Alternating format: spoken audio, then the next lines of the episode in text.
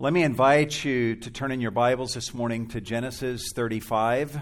Uh, Genesis chapter 35 for our time of study in God's Word this morning. We're doing a verse by verse study through the book of uh, Genesis, and as we continue in our study of this book, we come this morning to Genesis 35, verse 16. And my goal today is to cover verses 16 through 29, and the title of the message is Jacob's Final Stretch Home. Jacob's Final Stretch Home. Our passage today reminds us that sometimes the scriptures, the scripture is uh, sometimes raw and untamed. It is not domesticated. It speaks of things that disturb us and unsettle us, and it tells us the unvarnished truth about things that happened in the lives of its greatest characters. And our passage today does exactly that. Yet we're told by the Apostle Paul in Romans chapter 15, verse 4, that all such passages, such as we will look at today, were written for our instruction that through the perseverance and the encouragement of the Scriptures we might have hope. And may God help us to find hope in our text uh, today. Many of you have probably uh, heard something along the lines of the statistics that I am going to share here. The statistic that 30% of automobile accidents that you will get into will happen within a mile of your home. Uh, 52% of car accidents happen within a five mile radius of your home, and 70% of accidents happen within a 10 mile radius of your home. These statistics cause one person to ask the question if 70% of all accidents will happen within 10 miles of your home, why not just move to another house?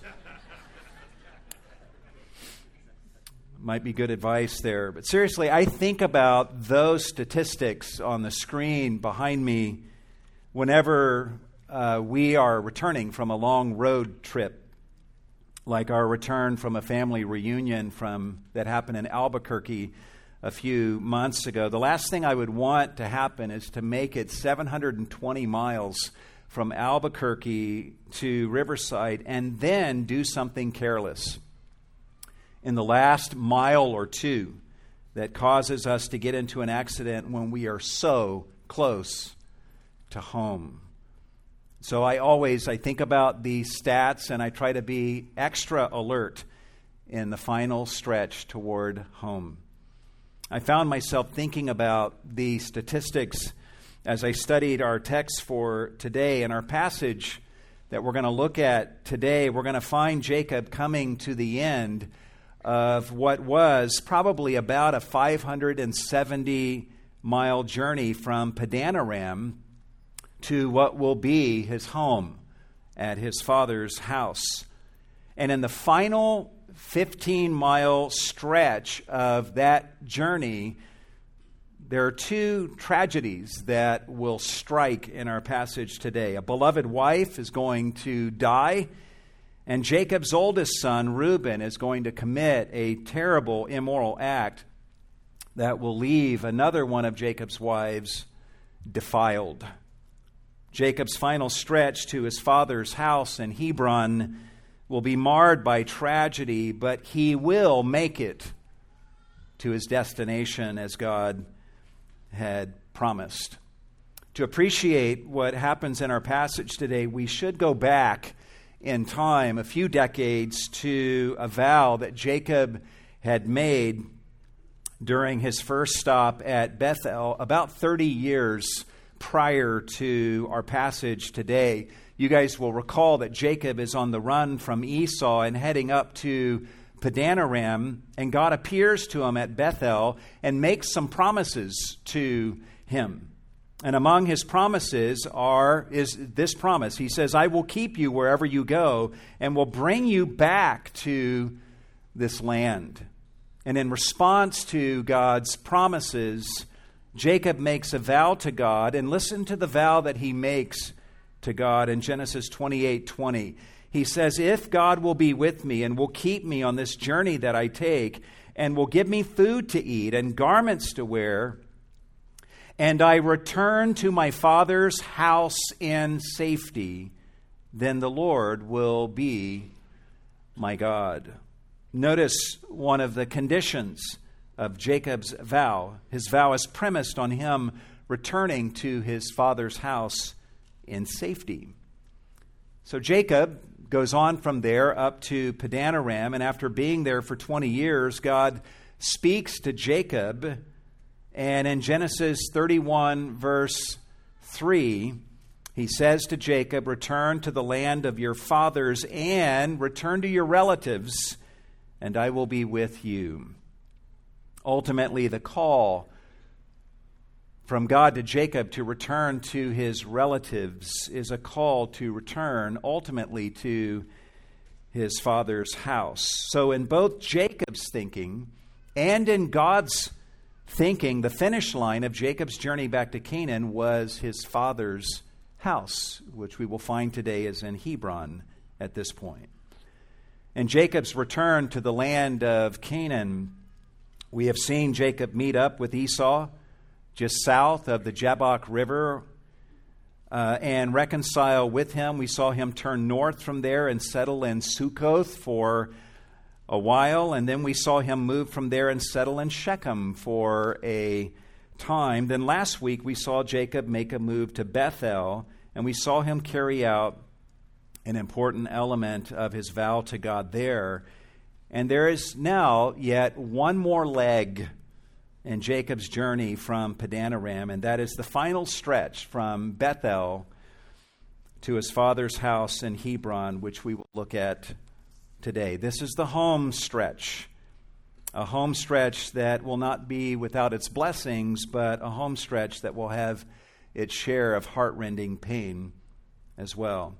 The way we'll break down our study of this passage is we'll look at four events connected to the final stretch of Jacob's journey home to his father's house. And the first event that we encounter in this passage is, let's word it this way Rachel dies and is buried after delivering Benjamin. Observe what happens in verse 16. It says, Then they journeyed from Bethel, and when there was still some distance to go to Ephrath, Rachel began to give birth and she suffered severe labor. As every woman knows, all labor is bad. Amen? But what Rachel is experiencing is more than labor. She's experiencing severe labor. And we're told that this severe labor is happening when they had some distance to go to Ephrath which we learn later is another name for Bethlehem. You get the impression that Jacob and everyone would have preferred to have reached Bethlehem before Rachel went into labor, but things did not turn out as they probably would have wished. The labor was severe enough that Rachel and her midwife began to fear that the child would be lost but eventually the baby is born. Observe what the midwife says to Rachel in verse 17. The text says, When she, Rachel, was in severe labor, the midwife said to her, Do not fear, for now you have another son. That's the good news. The child lives, and it is a son. And the fact that Rachel's midwife would say this to assure Rachel is because Rachel's fears evidently were not for her own well being, but her concerns were regarding the life of the child that was being born. Though they are having this son on the road under conditions of severe labor, the baby survives, and now Rachel has another son. That's good news. The other reason that Rachel's midwife would speak this way to Rachel is that this gift of another son is actually an answer to prayer that Rachel had prayed over a decade prior to this moment. You will recall that when Rachel had given birth to her first son, Joseph, the text says in Genesis 30, verse 24, she named him Joseph, saying, May the Lord give me another son. Literally, the Hebrew text could be rendered in this way She named him Ad, A D D. that just hit me, not because he had ADD, but she named him Ad, as in addition, saying, May the Lord add to me another son. The very name that Rachel gives to her first son, Joseph, was in itself a prayer request for one more son. And now Rachel's midwife is telling Rachel that her prayer has been answered. That's the good news. The bad news, though, is that Rachel is dying. Observe what happens in verse 18. The text says, And it came about as her soul was departing, for she died, that she named him Ben Oni. Ben Oni. With her dying breaths, Rachel gives her son a very sad name. The name Ben Oni means son of my affliction, son of my sorrow. And it's understandable that Rachel would give her son this name, given the severe labor and the fact that she is dying from it all. But this is actually kind of a morbid name to give to a son and for that son to have to live with for the rest of his life. Basically, such a name means, I am the son who afflicted my mother to death. Henry Morris, the commentator, is right, I think, when he says, quote, that Jacob realized it would be an unhealthy burden for his son to carry such a name through life. So he gives his son a different name, a better name. Rachel named her son Ben Ani, but in verse 18, the text says, But his father called him Benjamin, Ben Yamin, meaning son of right or son of the right side, son of my right hand. According to the Jewish Chumash, the name means son of power or son of strength, since the right hand is the symbol of strength. Jacob clearly is wanting to give Benjamin a name that would encourage him, a name that he can live up to. But observe what happens in verse 19. So Rachel died and was buried on the way to Ephrath, that is Bethlehem. You will recall that in Genesis chapter 3, after Adam and Eve had sinned, that God told Eve that in pain she would bring forth children. And here we see for the first time in Scripture a woman actually dying while giving birth to a child. Rachel is the wife whom Jacob loved, the wife he labored 14 years to have. She was precious to him, the wife who had given him Joseph, and now again another son, and she dies. And the fact that she dies on this journey means that Jacob's family will not be intact when he reaches his father's house. His beloved wife, Rachel, will be missing from the family photo when they arrive. There's actually a few sad ironies regarding Rachel's death that are worth pondering briefly here. Let me give you four sad ironies to ponder for a few moments. The first is that, as we've already seen, Rachel prayed for another son after Joseph was born, and God answered her prayer, and her answered prayer is what brings about her death. A second irony is that about 15 years prior to this moment, Rachel saw that Leah was having children, and, and Rachel was so frustrated with her own barrenness that she came to Jacob one day and said, Give me children or else I die. In Genesis 30, verse 1. Rachel's pain of childlessness was such that she felt like childlessness was killing her. Yet here she is in our passage today, actually giving birth to a son, and it's the birthing of a son that kills her. So, childlessness was so painful to her that she felt like it was killing her, and having a child actually did kill her. And all of this is evidently in God's sovereign plan, but it does serve as a reminder to all of us to humbly trust God's providence when He withholds something from us that we may want really bad. A third irony in Rachel's death is that in Genesis 31, verse 32, Jacob had unwittingly uttered an oath to Laban regarding Rachel. Rachel had stolen her father's household idols when they had left Padanaram and started heading for Canaan. And Laban caught up to Jacob, you will recall, and he said to Jacob, Why did you steal my gods? And Jacob responded by saying, The one with whom you find your God shall not live.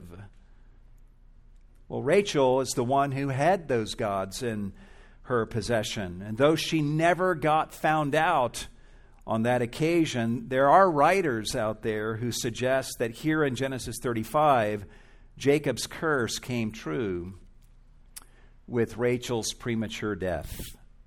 I'm not saying I agree with that, but it's worth pondering, and I have to wonder if Jacob ever pondered that himself. A final irony here in Rachel's death while delivering a child is that God had told Jacob earlier in this very chapter to be fruitful and multiply. And in obedience to that call, Jacob causes Rachel to conceive and give birth to yet one more son, yet giving birth to that son kills her. So the result we end up with is that Jacob's obedience to God's command to be fruitful and multiply ends up bringing about the death of his beloved wife. This is a sad twist of providence that we have no choice but to just simply trust God with. We'll come back to this particular point at the end of our message this morning. Nonetheless, after Rachel's death, we're told at the end of verse 19 that she was buried on the way to Ephrath, that is Bethlehem. And then we're told in verse 20 that Jacob set up a pillar over her grave, that is the pillar of Rachel's grave to this day, Moses says. So Moses is writing over 400 years after Rachel's death and burial, yet here he is telling the Israelites that there is at the present time a pillar over Rachel's grave all the way up to the day in which the sons of Israel are hearing this story being read to them. This tells us, this means that Jacob would have deliberately built this structure to last intentionally for a long time, not simply for his own benefit, but for the benefit of his descendants hundreds of years down the line. It makes you wonder if he intentionally built such an enduring monument with an eye of faith toward the future, knowing that his descendants will receive encouragement from it when they return to the promised land in a future day. You'll be interested to know that Rachel's tomb still stands today just north of the modern day city of Bethlehem not every scholar out there agrees that this is actually the site where Rachel was buried, but there are solid scholars who suggest that Rachel's burial place is undoubtedly on the very spot that tradition has assigned to it. Rachel's tomb is actually the third holiest site in the land of Israel today, and it's a place full of pathos Many women and men who are unable to have children will go to this site and they will weep and they will pray and ask God to give them the gift of children. Jacob, here in our passage today, has lost his wife and he has sought to honor her with a very visible grave and a pillar over that grave. Then observe what the text says in verse 21. The text reads Then Israel journeyed on and pitched his tent beyond the tower of Eder. If I had a bell up here to ring, I would ring that bell right now. Do you notice anything different about verse 21? Anything at all? This is the first time that the narrator of Genesis calls Jacob Israel in the flow of the narrative as it's unfolding here. You'll note that after God named Jacob Israel back in chapter 32, the narrator of Genesis still kept calling him Jacob. Even after God reminded Jacob of his new name earlier in this chapter, Genesis 35, the narrator still continues calling him Jacob. But here, after the death of Rachel, the narrator says, Then Israel journeyed on. It is significant that Jacob is called Israel at this point for the first time by the narrator of Genesis. It tells us something about Jacob's state of mind as a man of faith, behaving in this moment of sorrow in a way that is befitting to his new name that God had given to him. There's no doubt that Jacob's heart is broken over the loss of his wife, Rachel. But if anything, he seems to grow stronger in faith through this loss, not weaker. He lets it make him better, not bitter. As one writer says, Jacob bore his grief as his newer, better nature helped him to do, and he moved on, a chastened but a more seasoned saint of God. Jacob does not lose his faith because of this tragedy. He grows deeper in his faith and he journeys on as Israel. But how hard that had to be for Jacob to to journey on. And with each passing step, grow further and further and further away from the buried body of his beloved Rachel. But that's what all of us must do when a loved one passes away, right? We have no choice but to journey on. Even though the world is a less interesting place because of the absence of that loved one but Jacob does that. he travels as far as the Tower of Eder and he sets up camp there, several miles away from the burial place of Rachel. We actually don't know where the Tower of Eder is. The expression literally means Tower of the Flock which means that this was a shepherd's tower used by shepherds to look out for their sheep. The area surrounding Bethlehem was an area that was rich in pasture for sheep, so Jacob probably was not too much further south of Bethlehem in the direction of Hebron where his father lived and was waiting for him. All we're told here is that Jacob ended up setting up camp somewhere beyond the Tower of Eder. Jacob settles here for a time.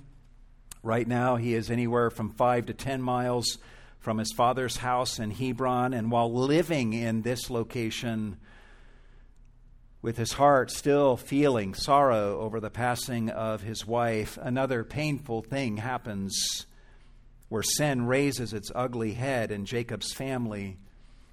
And this brings us to the second event connected to Jacob's final stretch home. Number two, the second event, Reuben, Jacob's son, lies with Jacob's concubine, Bilhah. Reuben, Jacob's son, lies with Jacob's concubine, Bilhah. Observe what happens in verse 22. It came about while Israel was dwelling in that land that Reuben went and lay with Bilhah, his father's concubine, and Israel heard of it.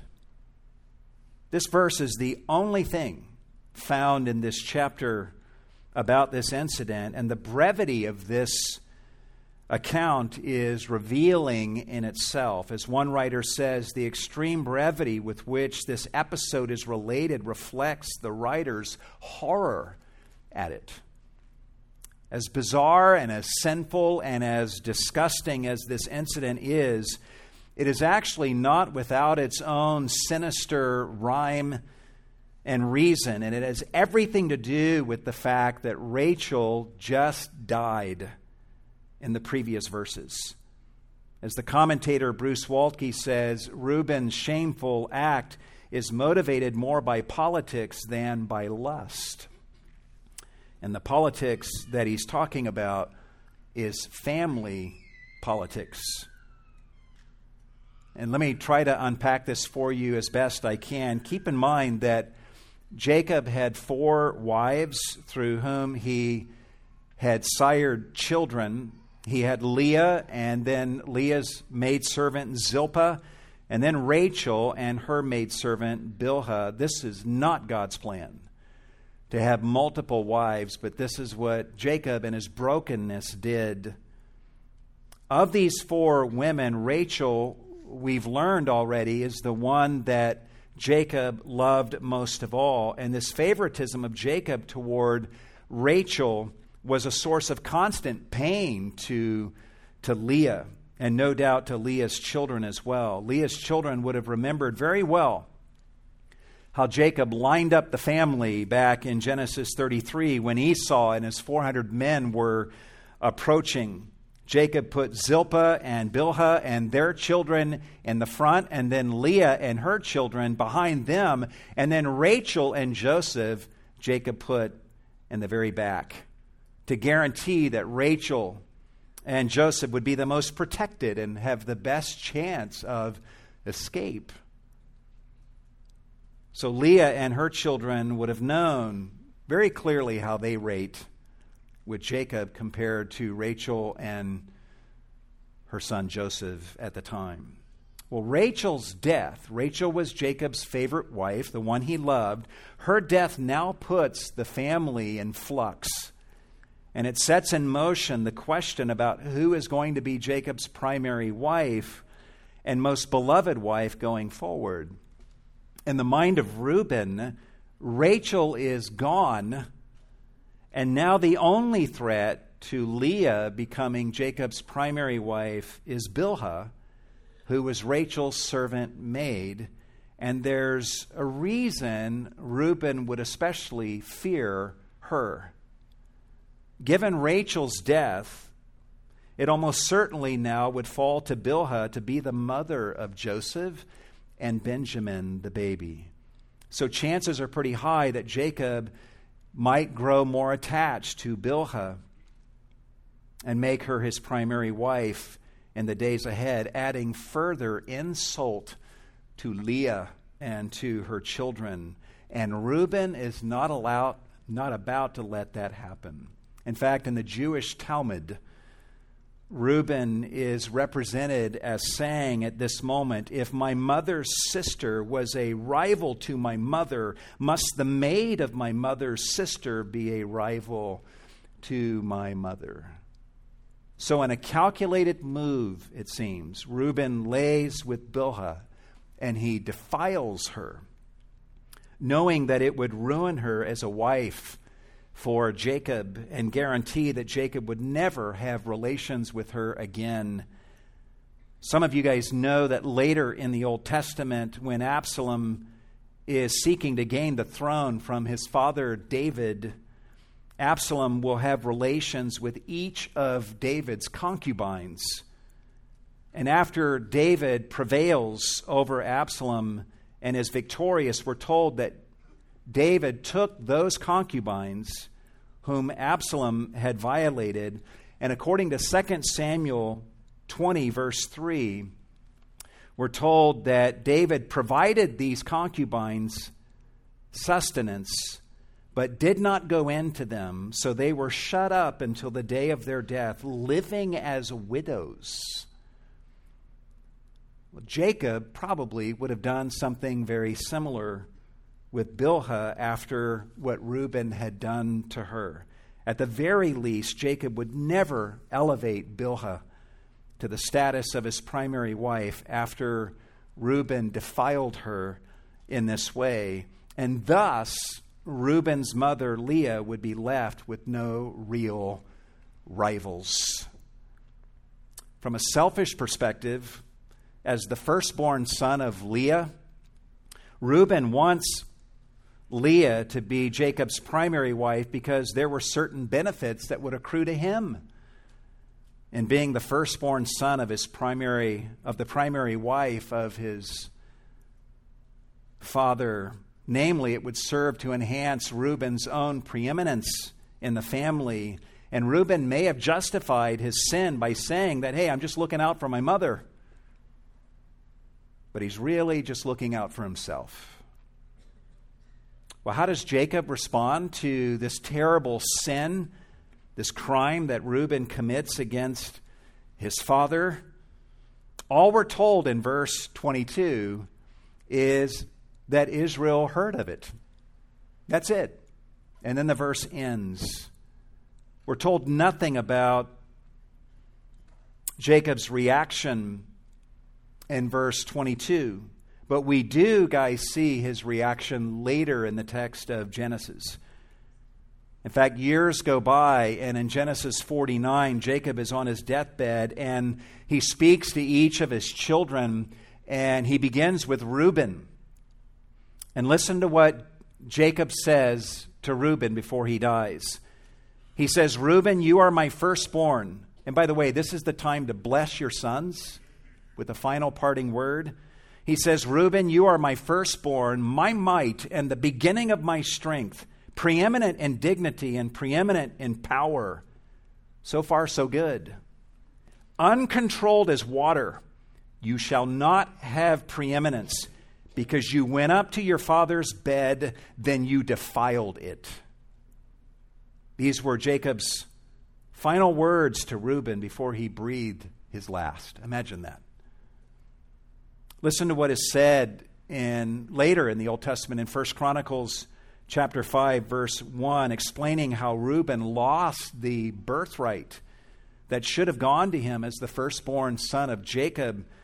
In 1 Chronicles 5 1, the text says, Reuben was the firstborn of Israel, but because he defiled his father's bed, his birthright was given to the sons of Joseph, the son of Israel. So that he, Reuben, is not enrolled in the genealogy according to the birthright. So Reuben's firstborn privileges went to the two sons of Joseph, who were Ephraim and Manasseh. You even see this, by the way, when you look at a map of the 12 tribes of Israel. Normally, the firstborn, back in this day, would receive the largest portion of the father's inheritance. But if you look at a map of Israel, after all of the land was allotted when the children of Israel came into the promised land, you see that the land belonging to Joseph's two sons, Ephraim and Manasseh, are the largest of all and significantly larger than what the tribe of Reuben ends up getting. As for the sons of Leah, it's Judah, the fourth born son of Leah, that ends up getting the largest share. But what a mess what a mess here in Genesis 35. And this is all happening in Jacob's family while Jacob is on the home stretch toward his father's house in Hebron. With a doubly broken heart and broken family, Jacob continues on his journey toward his father's house in Hebron. All of us are rooting for Jacob and his family to get to his father's house in one piece Yet last week we saw that Deborah dies in Bethel. Then we see today that Rachel dies giving birth to Benjamin on the way to Bethlehem. And now this happens with Reuben and Bilhah. This all leads to a third event that is connected to Jacob's home stretch, his final stretch home to his father's house. Let's word it this way with his 12 sons, Jacob comes to his father in Hebron.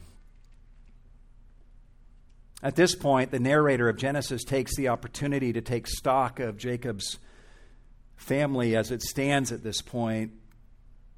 Basically, verses 22 through 26 are a photo of Jacob and his 12 sons who will be the leaders of the 12 tribes of Israel. Observe what the text says in verses 22 through 26. It says, Now there were 12 sons of Jacob, the sons of Leah, who were Reuben, Jacob's firstborn, then Simeon and Levi and Judah and Issachar and Zebulun, the sons of Rachel, Joseph and Benjamin, and the sons of Bilhah, Rachel's maid, Dan and Naphtali, and the sons of Zilpah, Leah's maid, Gad and Asher. These are the sons of Jacob who were born to him in Padanaram. Now we know that the first 11 sons of Jacob were born to him in Padanaram, but we were just told that Benjamin was clearly born in the land of Canaan. So it may seem weird that we're being told that these are the sons of Jacob who were born to him in Padanaram. But understand that Jacob does not, at this point, view his journey from Padanaram complete until he arrives at his father's house in Hebron. So we can paraphrase the last part of verse 26 in this way These are the sons of Jacob who were born to him in connection with his Padanaram sojourn or before his Padanaram sojourn was completed. Finally, observe how Jacob's journey comes to a climax in verse 27. Jacob came to his father Isaac at Mamre of Kiriath Arba, that is Hebron, where Abraham and Isaac had sojourned. It is now and only now that it can be said that Jacob has returned to his father's house. He's home.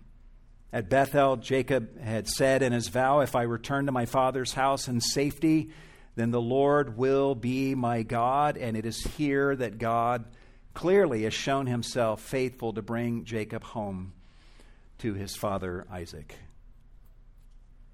When scholars put the pieces of the timeline of Jacob and Isaac's life together, they figure that Jacob is arriving in Hebron about a decade or so before Isaac passes away. So Jacob would have arrived home at a good time, giving him more than several years 10 to 15 years back home with his dad before his dad would breathe his last. I'm sure Isaac was happy to have his son home with grandsons and a granddaughter to dote on.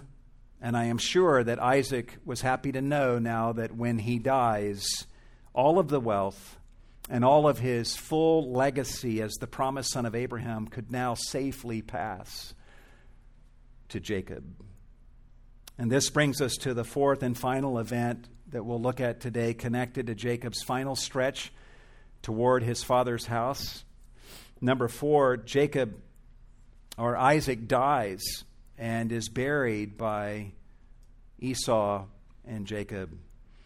Isaac dies and is buried by his sons Esau and Jacob. Observe what is said in verse 28. It says, Now the days of Isaac were 180 years.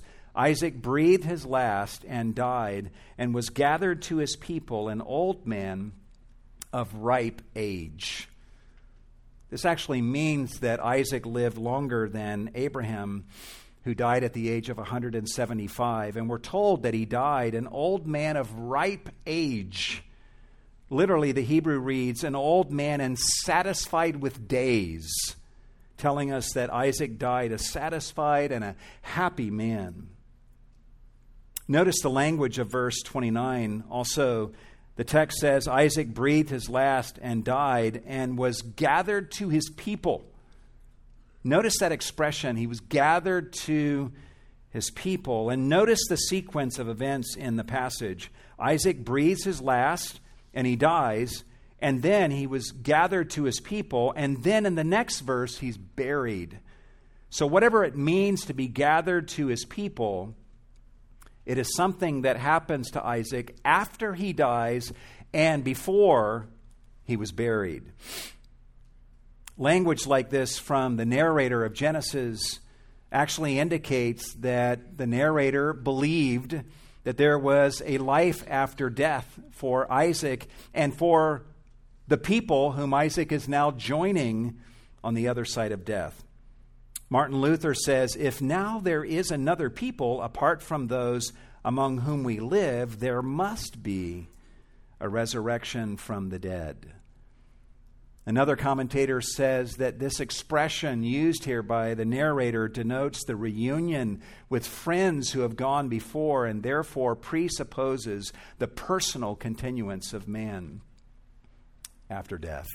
Isn't that encouraging to see that at this point of Genesis? Clearly, the language of Isaac being gathered to his people after death assumes that there is life after death, there is community after death with people and the afterlife beyond death. This is a doctrine that clearly gets more developed in the New Testament, but we're blessed to see indications of this doctrine here in the Genesis account. Anyway, the chapter ends on a note of wonderful unity between Esau and Jacob. At the end of verse 29, the text says, And his sons, Esau and Jacob, buried him. Esau and Jacob have had a stormy history that ended wonderfully in reconciliation a decade or so prior. And, and here uh, we find them unified in their grief and in their mutual effort to honor their father. We're not told this in our passage this morning, but we find out in Genesis 49, verse 31, that Jacob and Esau buried Isaac in the cave of Machpelah where Abraham and Sarah were buried, which is also in Hebron. You'll be interested to know that this burial place still stands to this day. It's one of the holiest sites in all of Israel. You see the picture of it on the screen behind me. And it holds the bodies of Abraham and Sarah, the bodies of Isaac and Rebekah, and the bodies of Jacob and Leah. Keep in mind that Isaac's death is recorded here simply because Isaac no longer figures into the story of Genesis as it will continue to unfold. When you put the timeline together, you realize that Isaac is actually going to still be alive during the events of some of the upcoming chapters. In fact, he will live up until the events of Genesis 41. Isaac is going to be alive when Jacob's sons lie to their dad and tell them that Joseph was killed by a wild beast and sell him into slavery down in Egypt. Isaac will die right around the time that Joseph is rising to second in command over all the land of Egypt. Isaac will not know that, though, when he breathes his last. He will die about 10 years before everyone in the family discovers the wonderful news that Joseph is still alive and ruling in Egypt. But here in our passage today, Isaac dies in faith with a story of redemption far from finished, as all the patriarchs did. But you and I today, we live in the fulfillment that they never got to see with their own eyes. With the death of Isaac now, all that was Isaac's now becomes Jacob's. or Israel's. Israel's wealth, combined with the wealth he now inherits from his father, makes him an extravagantly wealthy man, a true prince of God.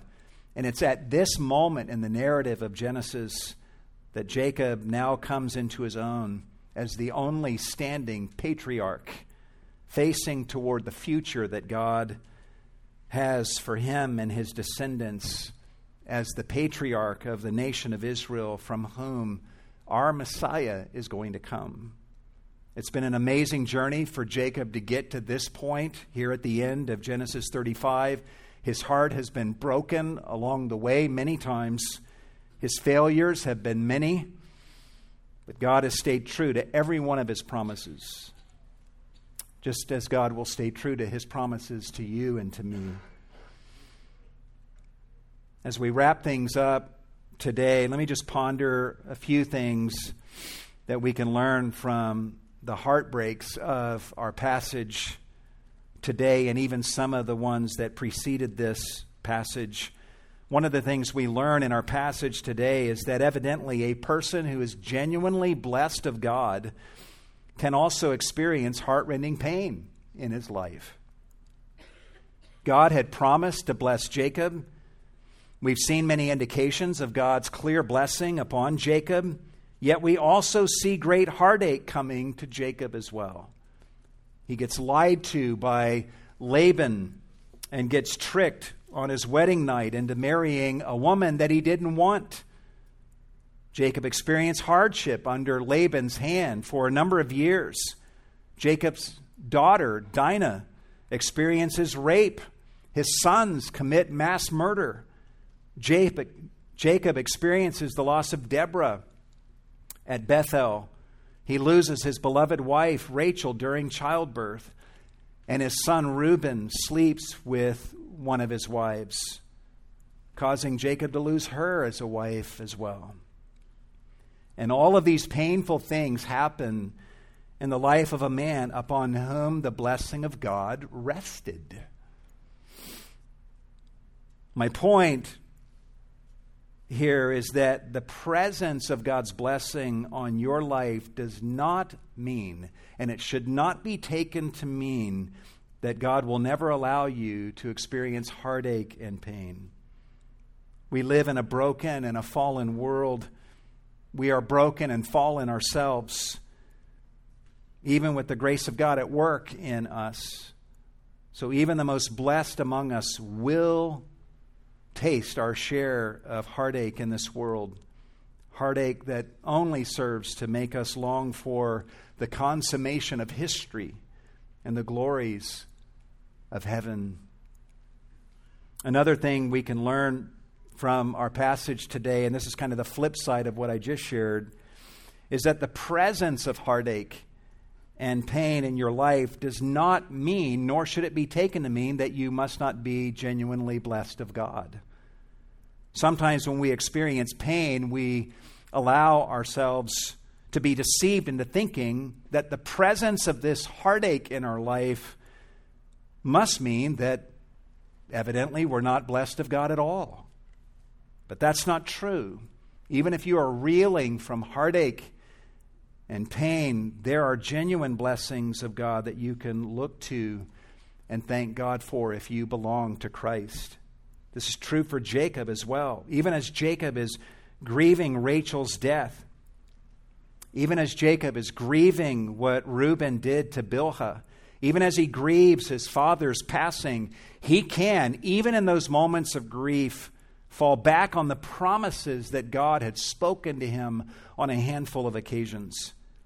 He can remind himself of how God appeared to him at Bethel twice and at Peniel when he wrestled with him and blessed him there. He can thank God for delivering him from Laban and delivering him from the hand of Esau and delivering him from the hand of the Canaanites.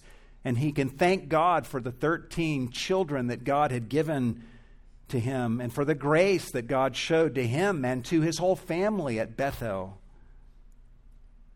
And he can thank God for the fact that God is going to use him somehow, as broken as they are as a family, that God is going to use him and his descendants to bring blessing to all the families of the earth, extending to us here in this room today.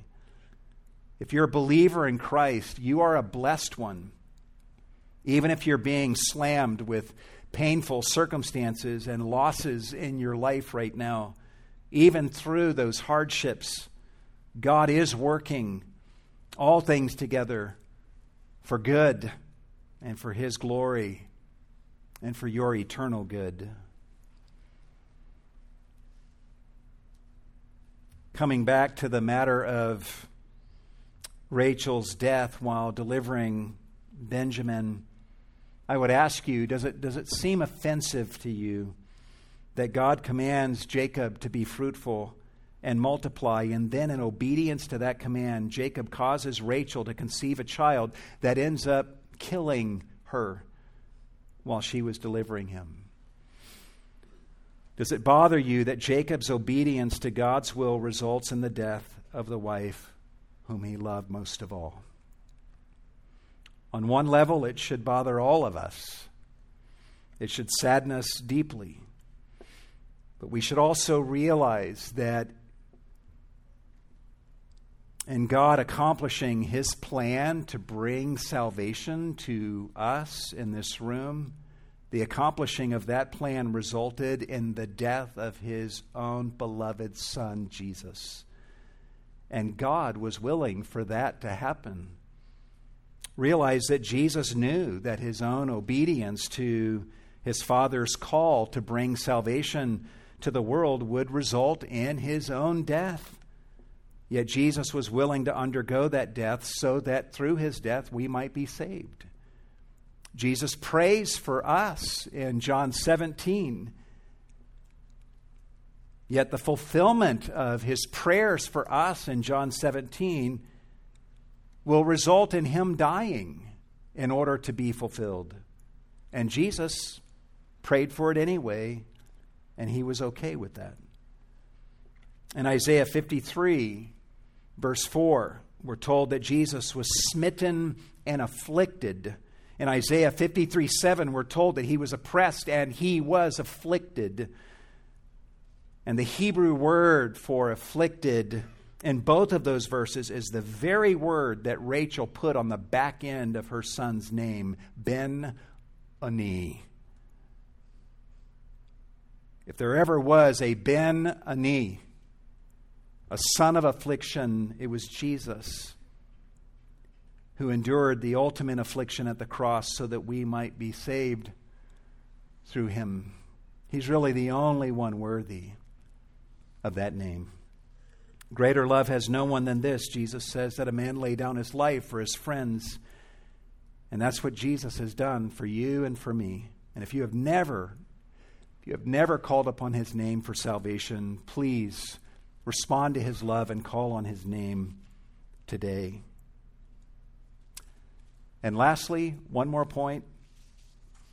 Can we close the sermon this morning by taking a moment to thank God for Benjamin, the son whom Rachel died delivering? Were it not for Benjamin, our New Testaments would not have the book of Romans 1st and 2nd Corinthians, Galatians, Ephesians, Philippians, Colossians, 1st and 2nd Thessalonians, 1st and 2nd Timothy, Titus, Philemon, and about half of the book of Acts. If it weren't for this final birth of Jacob's last child, Benjamin, whom Rachel died delivering, there would have never been a Saul of Tarsus of the tribe of Benjamin who would be converted by Christ on the road to Damascus and become Christ apostle named Paul, who ended up authoring 25% of our New Testament. So the story we've studied today is actually our story.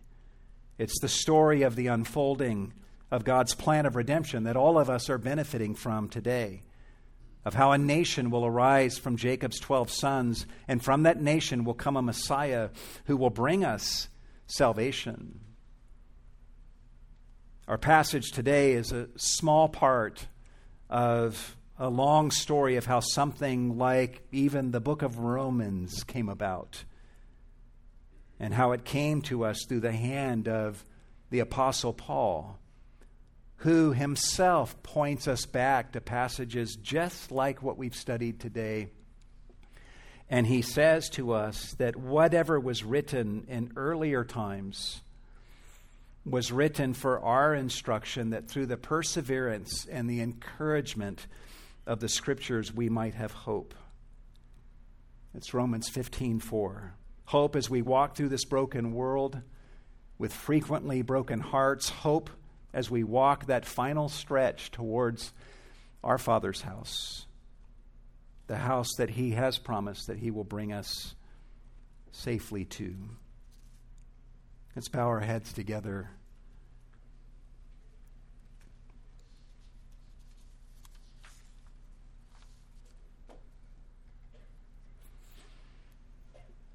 Lord, none of us knows where we are in the journey that we are on. There may be some in this room, Lord, have one day of life left. They may not live to see the sun set today. Some in this room may have many, many more years. We are thankful, Lord, that you are a promise keeper and that where you guide, you provide and you called Jacob back to his father's house, and you brought him to his father's house, and you kept every promise. But Jacob's heart was broken and busted into a thousand pieces along the way, not just in the last leg of the journey, but all along the way. And he himself stumbled and failed and brought various hardships on himself. And what a mess. If all we did was looked at Jacob, what a mess his whole journey has been. And yet he ends up at the destination that you had determined. Through all the ups and downs, and wavering to the right and to the left, the times of coasting, the times of growing stagnant, the times of sin, deception, failure through all of that mess, Lord, there is the bright red line of your faithfulness in his life, which not only shows your great love for him and for his family, but your great love for all of us, because you were moving history forward with the long term plan transcending centuries and millennia to bring salvation to the world through Jesus Christ and to save us in this room and so many others whose lives we can touch with the gospel. So we thank you for passages like this today, Lord, that remind us of these things. And thank you for your goodness your commitment to your aim to bring salvation to sinners like us.